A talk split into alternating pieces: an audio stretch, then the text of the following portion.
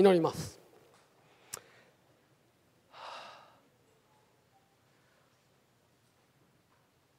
ハレルヤしよ。あなたの皆が崇められますように。あなたの皆だけが崇められますように。私たちのためにその尊き血を流しほぐられた子羊なる。イエス・キリストにとこしえにとこしえまでもあなたの皆が崇められますように。ただあなただけがただあなただけが私たちをその血をもって買い取ってくださったお方です。ただあなただけが私たちに必要なお方です。ただあなただけが私たちを自由にしてくださるお方。ただあなただけが私たちを愛と喜びと平安とその力と知恵とその尊厳によって満たしてくださるお方。ただあなたの皆だけが生とされますように。イエス・キリストのお名前で祈ります。アーメン。うん。と言いながら「うん」言うてる場合じゃ と言いつつ聖書を出してください。ちょっと一緒に読みましょうね。イエスは答えられた。この水を飲む人は皆また乾きます。しかし私が与える水を飲む人はいつまでも決して乾くことがありません。私が与える水はその人のうちで泉となり永遠の命の水が湧き出ます。次も行きましょうか。さて祭りの終わりの大いなる日にイエスは立ち上がり大きな声で言われた。誰でも乾いているなら私のもとに来て飲みなさい。私を信じる者は聖書が言っている通りその人の心の奥底から生ける水の川が流れ出るようになります。イエスはご自分を信じる者が受けることになる御霊についてこう言われたのである。イエスはまだ栄光を受けておられなかったので御霊はまだ下っていなかったのである。あの大きな声のとこまだもうちょっと足らんね。実はねもうちょっといかなあかんね。泉ですよ。泉がだからこのここを読んでると精霊が私たちのうちに住まれると泉のようにこう内側からこう溢れてきてね川となって流れる。この川は複数形ですよ。一本じゃないよ。たくさんの川。四方に。いろんな地方に。あなたの中から泉となってあふれて川となって川川となって流れていくっていうんですよ。これ約束ですよ神様の。泉が満ち溢れている状態がクリスチャンの正常な状態なんですよ。もしそれが止まってるようやったらもう緊急事態ですよ。こんなん座ってられへんで。ほんまに緊急事態です。何とかせなあかんですよ。しかしそうなる前にいつも正常な状態で本当に溢れてるような状態にねなったら一番いいんですよ。それがいいんですよ。まあ何度も聞いてる人は何度も聞いてください。1980年の6月15日のことですよ。僕がまだ抗がんの美少年だった頃ですよ。自分で言うなと。あのね あのー、17歳ででも僕は毎日死にたい死にたいと考えてた。僕の父親と母親はアルコール中毒でした。僕がもう物心ついた4歳か5歳ぐらいの時からです。父親は発達障害もあった。うつ病もあった。まあ今から思えばね父親も犠牲者です。知ってます。どんな家に育ったか。母親も犠牲犠牲者です。知ってます僕は。母親がどんな家に育ったか。よく知ってます。だから犠牲者なんです。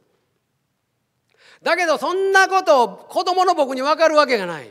僕は子供の時からまあいろいろまあ虐待も受けましたけど心の中もズタボロでした。まあ普通にあの外の顔は普通にしてましたよ。普通の顔してましたけどでも心の中もうズタズタでした。もう怒りと憎しみに満ちてました。でだんだんだんだんもう耐えられなくなってその人生のもう虚しさその怒り悲しさ虚しさにもう耐えられなくなってもう死のうと思った正直ね。でも僕のことをね教会に誘ってくれる物好きな人がおったんだわ近所に。で僕の顔見たらね「教会においでよ」って「やってる日曜日やってるよ」言って「ああまた今度行きます」言って「日本人のまた今度は絶対行かへんからね」行ってたまるか。何しんがなかねと思ってた。でもいよいよもうあかんようになってあのちょっとぐらいやったら足しになるかな。ちょっとでも苦しみが楽になるかなって生まれて初めて教会に行って生まれて初めて真剣に祈りました。その時僕は何をそのメッセージで聞いたか覚えてないですよ。覚えてないですけど黒板にまあその頃まだホワイトボードないよ。黒板に丸と十字架を書いてこう言った。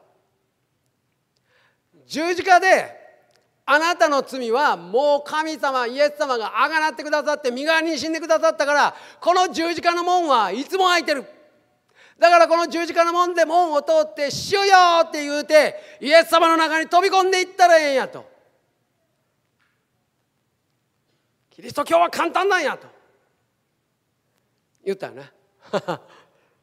僕はその時思ったよ。何言ってんねんと思ってちょっと何言ってるか分かりませんみたいな感じだったんやけどね。でもまあかなり追い詰められたからやってみようと、ね、その僕の顔を見て「君はなんか空手やってるらしいな」と「空手ではこの「おりゃおりゃ」って言うやろと「気合や」と。余計意味わからんと 気合やとその気合で「しよよ!」と叫んで十字架を通ってイエス様の中に入っていきなさいと。それが祈りやって言ったね。で僕はいろいろこう考えて考えて考えた挙句なんぼなんでも「主よ!」ってこんな神様呼び捨てはあかんやろと。で様をつけて「主様」と。で自分の聖書知識をもう総動員して出てきた言葉が「アーメン」やった。意味知らんよ「アーメン」の意味。知らんけどまあ「アーメン」つけて「アーメン主様」いいなと思ったよね。で最後皆さん自由に乗ってくださいっていう時に忘れもしない畳の上に座布団引いてみんな正座して祈るんよね。大体大人の人は大人の人が多かった。でみんな胸叩いて「イエス様」って祈るのよね。涙流して「イエス様」ってこうやって祈ってんのよ。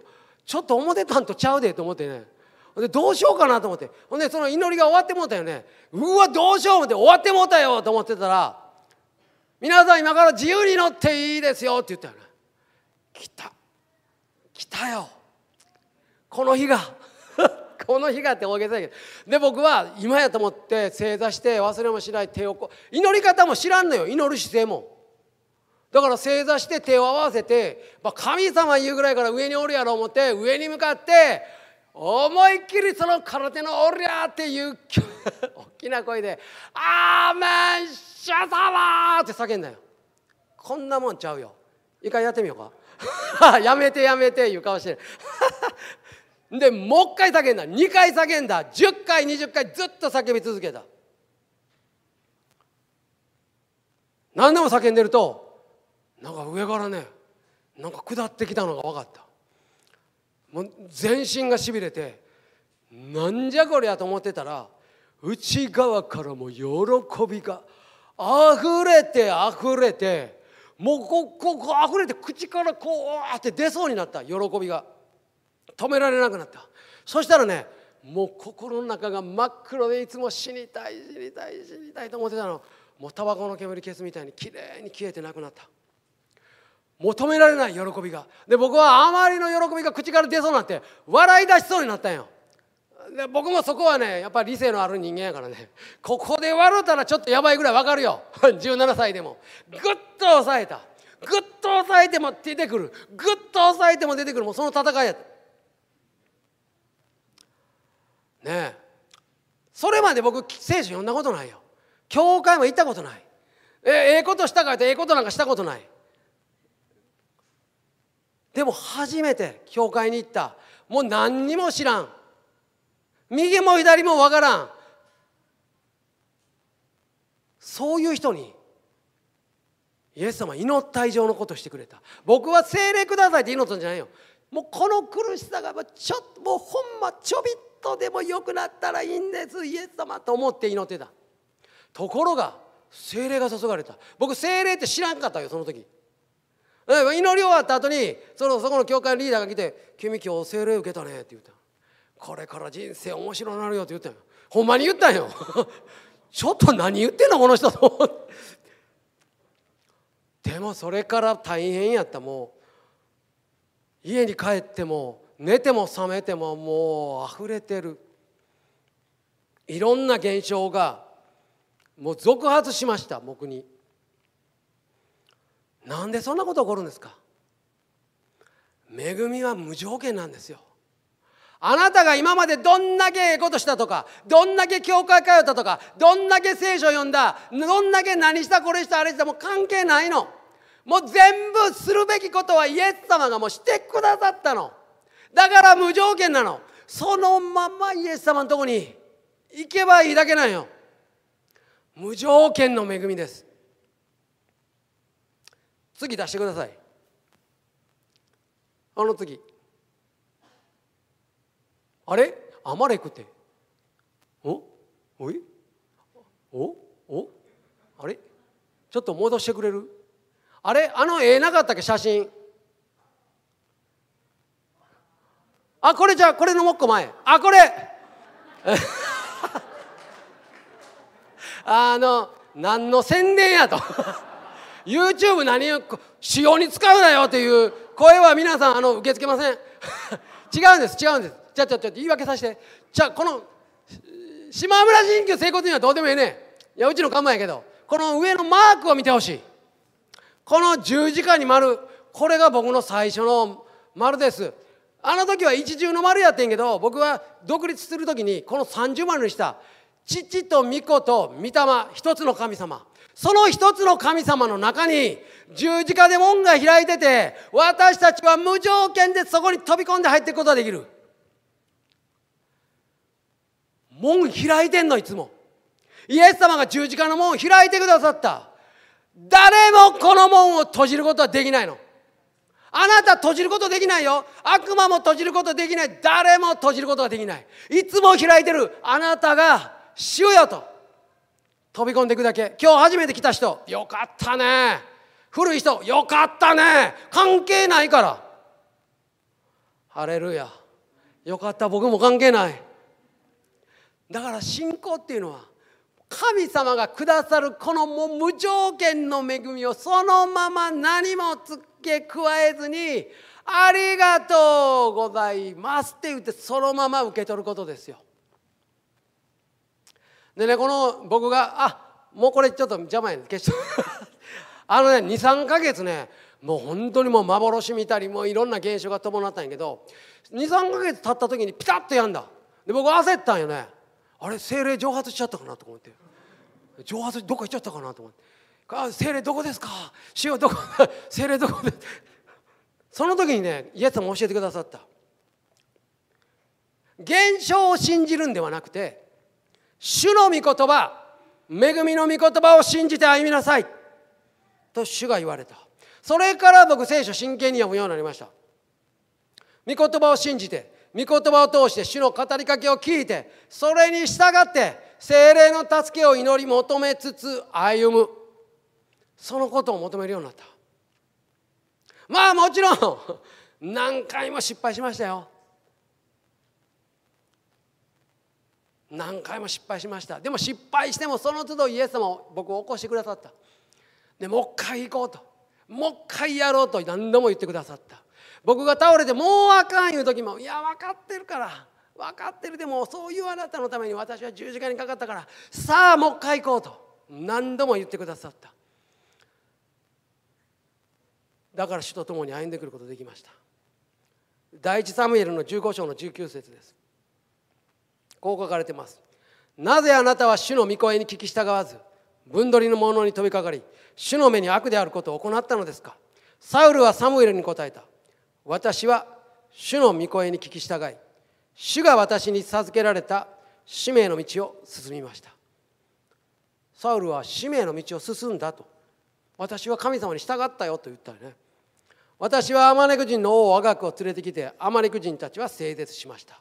兵たちはギルガルであなたの神主に生贄を捧げるために整絶のものの中の最上のものとして分乗り物の中から羊と牛を取ったのです。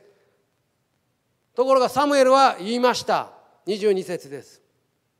主は全焼の捧げ物や生贄を主の御声に聞き従うことほど喜ばれるだろうか。見よ聞き従うことは生贄に勝り耳を傾けることはお羊の死亡に勝る。従わないことは占いの罪。傲慢は偶像礼拝の悪。あなたが主の言葉を退けたので主もあなたを覆いから退けた。サウルっていう王様はすっごい王様ですよ。僕はあんまり嫌いでもない。嫌いでもない。あかわいそうやなと思うの。サウル王は精霊に満たされてものすごいいい働きをしてた。すっごい実績上げたんですよ。しかしそのことよりも神の言葉に聞いて従うこと方が大事やっていうわけです。サムエルはね。神の憐れによってねイスラエルの最も最も小さい部族のベニヤミンからイスラエル王国の初めての王様として召された選ばれたのがサウルですよで彼もね選ばれる時はねとても謙遜でした。でも王になって権力を持っちゃった。支配力を持っちゃった。その王座に座った。そこからだんだん意識しないうちに高慢になって主に聞いて従うことを主の言葉を軽んじるようになっていっちゃったんですよ。いやかわいそうになと思いますよ。サムエルのあの言葉は重いですよね。主は全焼の捧げ物や生贄を主の御声に聞き従うことほどに喜ばれるだろうかと。身を聞き従うことは生贄に勝る。耳を傾けることはお羊の死亡に勝る。サムエルがサウルの罪を指摘するとサウルは一生懸命で言い訳するわけです。もう言い訳して「いや私従いましたよ。私ええ働きしてますよ。ええ仕事してますよ。主のために精霊に満たされてやったじゃないですか」と言った。この時にねもう素直に「ごめんなさい」と言って悔い改めて立ち返ったらと本当に思いますよ。彼の王としてのプライド傲慢。それが邪魔をしたんですよね。主が求めておられるのはただ御声に聞いて従うことだけだった目に見える行為の大きい小さい関係ないと。表面的に儀式を行うことも関係ないと。心から主を愛して従うことや。罪深く小さな自分を選んで救って召してくださった主の恵みに感謝して主を愛して主の前にひれ伏して自分を捧げて仕えて従うこと。それが真の礼拝であって主が求めておられることだよと。だから私たちはそういう心で賛美をいつも捧げるわけですね。残念なことです。サムエルは祭司の役目もしてたんですけど皆さん祭司の役目で犠牲を捧げることものすごい大切な仕事ですよ。でもその祭司の役目してたサムエルがいやそれより大事なものがあるって言ってるんですよ。すごいですよね。サムエルなんでそんなこと言えたんですか？彼は若い頃から神様と一緒に歩んで神ご自身を経験して神様のことをよく知って親密な関係を築いていたからです。サムエルの祈りの基調は「しもべは聞きます。主よお語りください」です。イエス様の祈りの基調は私の願いではなく主よあなたの御心がなりますようにです。この2つの祈りは本当に大切な祈りです。僕はいつも夜中4時とか目覚めたらもういつも出てくるもういつも自分の中に出てくる祈りは「主よ御心なさったまえ。主よ御心を示したまえ」もうこれは2つです。さっきのうさぎの写真出して。日本語ではただ単に聞くっていう場合は門構えに耳です。でも注意深く身を入れて進んで耳を傾ける場合耳辺に解くっていう字を書くのね。この私たちが無条件のその命の泉の中に入れられてる入れられてるんですよ。もう入れられてる。だから注意深く身を入れて進んで主よお語りくださいと主の声に耳を傾ける。そのことをすごく大事ですよね。2004年の8月です。僕普通にあの教会で礼拝捧げてたんです。もういつものように「主よ」って捧げたんです。でその時ね主が語られたんですよ礼拝の中で。今いるところを離れて一人で伝道を始めなさいって言ったんですよ。教会でですよ。礼拝してる時ですよ。で僕言ったんです。嫌ですって。いやもう嫌やって。正直嫌やって。なんでだこんな居心地のええとこにおってよ。もう十分満足してんねん、まあ、伝道もそこそこやってんがやってんがって言うても そのちょっと言葉おかしいけど。なんでわざわざここ出てみんな仲良くしてんのに一人出てそんなしんどいこと。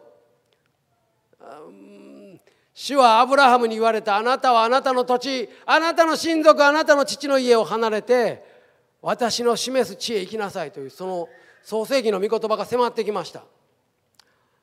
でねあのずっとね8月からずっとね「いや勘認してください堪忍してください」ってあかんねあんまり見本ならんね「堪忍してください塩堪忍してください」でもね1月からねもうねもうせざるを得なくなっちゃうの。なったのいろいろ周りの状況がいろいろ複雑なことがいろいろあって。でもうね北野田の家でねもう教会始めなあかんようになったのよ。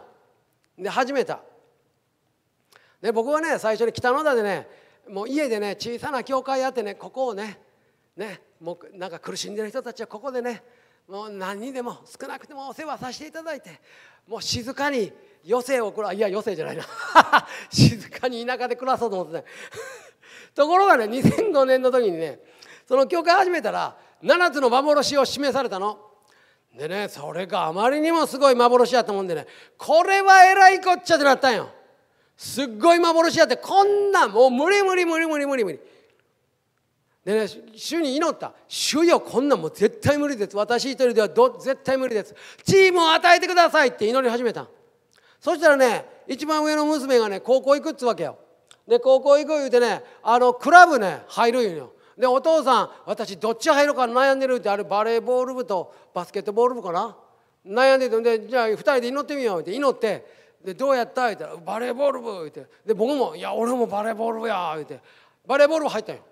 そこの顧問が順平やって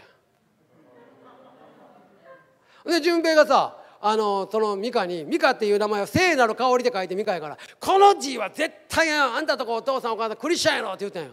でうちの美香に「えお父さんはどんなクリスチャンや?」って言ったら美香が「いつも大きな声で叫んでる」いやそれ説明になってんのか？それ説明か？おかしない？どうそのカテゴリーがおかしいそもそも。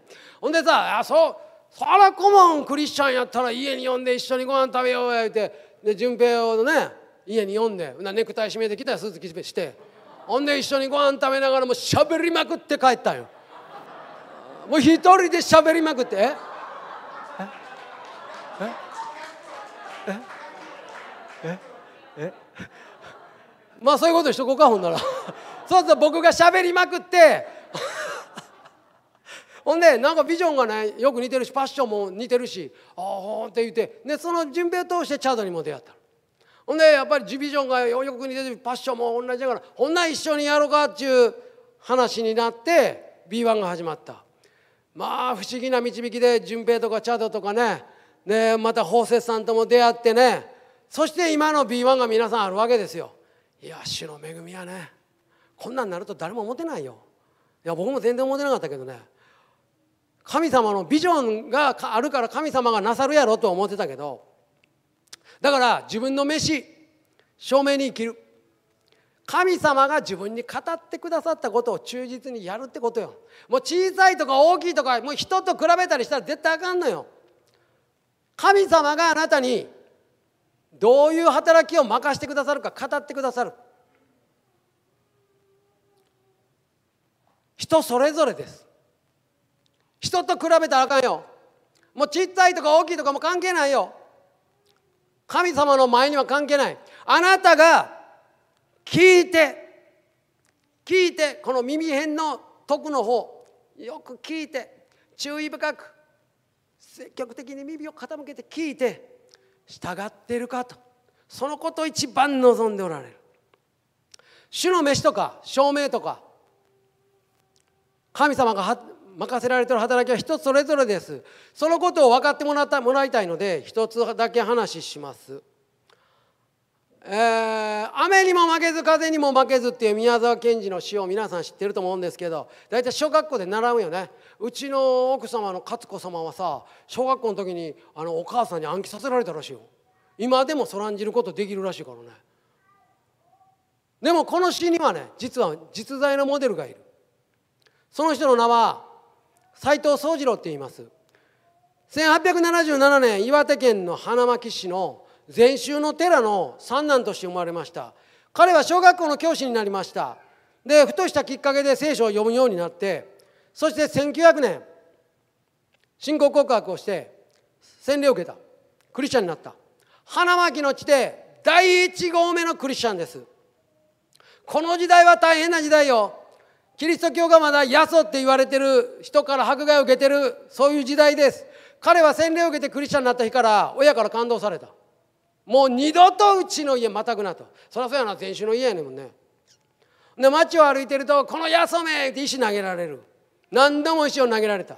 それでも彼は喜びにあふれてその地にとどまり続けて信仰を貫いたん彼は言われのない中傷を何度も受けましたまあ小さな村ですよ。ついに彼は小学校の教師の職を追われた。辞めざるを得なくなった。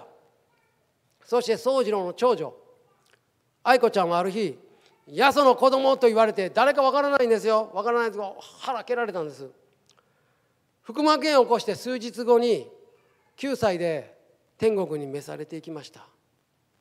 それでも彼は信仰を貫きながらそこにとどまった。教師を辞めることになった彼は朝の3時から新聞配達として生活をするようになりました。重労働の中肺結核になったんです彼。それでもその仕事を続けながらそして夜遅まで働いて聖書を読んで祈ってから寝るという生活を続けた。不思議なことにこんな生活が二十数年続いたんですけど彼の体は支えられてそれどころか健康になっていくんですよ。肺結核治っちゃった。そして彼は朝の仕事が終わると冬雪が積もる。そうすると彼は自分が辞めさせられた小学校へ行ってその通路の雪かきをしました。道を作るんですね。そしてそこを通ってくる子供小さい子供が滑りそうになってみると彼は抱っこしてね門まで走る。その子を届けるのに。彼は雨の日も風の日も雪の日も休むことなくその地域の人のために働き続けた。よく考えてください皆さん。自分を迫害して自分の子供を蹴って死なせた村のためにですよ。新聞配達の帰りに彼はその村の病人を見舞います。そして励まし慰めました。彼は雨の日も風の日も雪の日も休むことなくその地域のために働き続けたんです。やがて1926年事情があって彼は住みられたその故郷を離れて東京に行くことになりました。それも自分の都合じゃないです。人のためです。その花巻の地を離れるその日誰も見送りには来んやろなと思って彼は駅に行った。ところがですよその駅にはその村の町長町の有力者そして自分を辞めさせた学校の教師たちまたたくさんの生徒たちが見送りに来てた。その中にはその村の神社の神主もいたんです。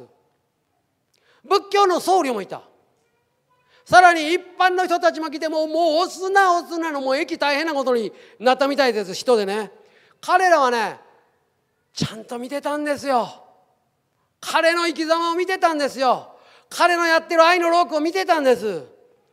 彼らは感謝を表しに来てた。身動きできないほど多くの人が集まった。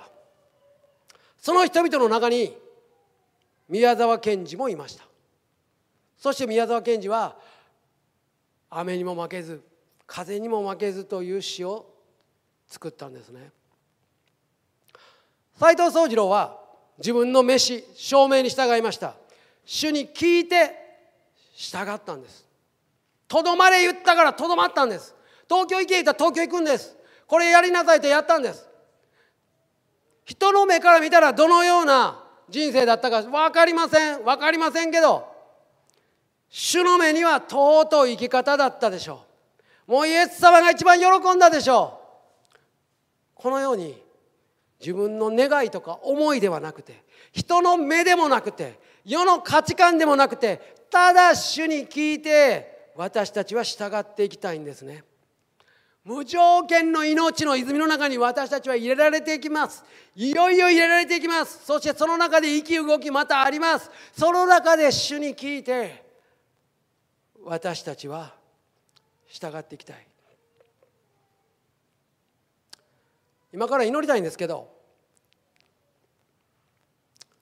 賛美チームお願いします。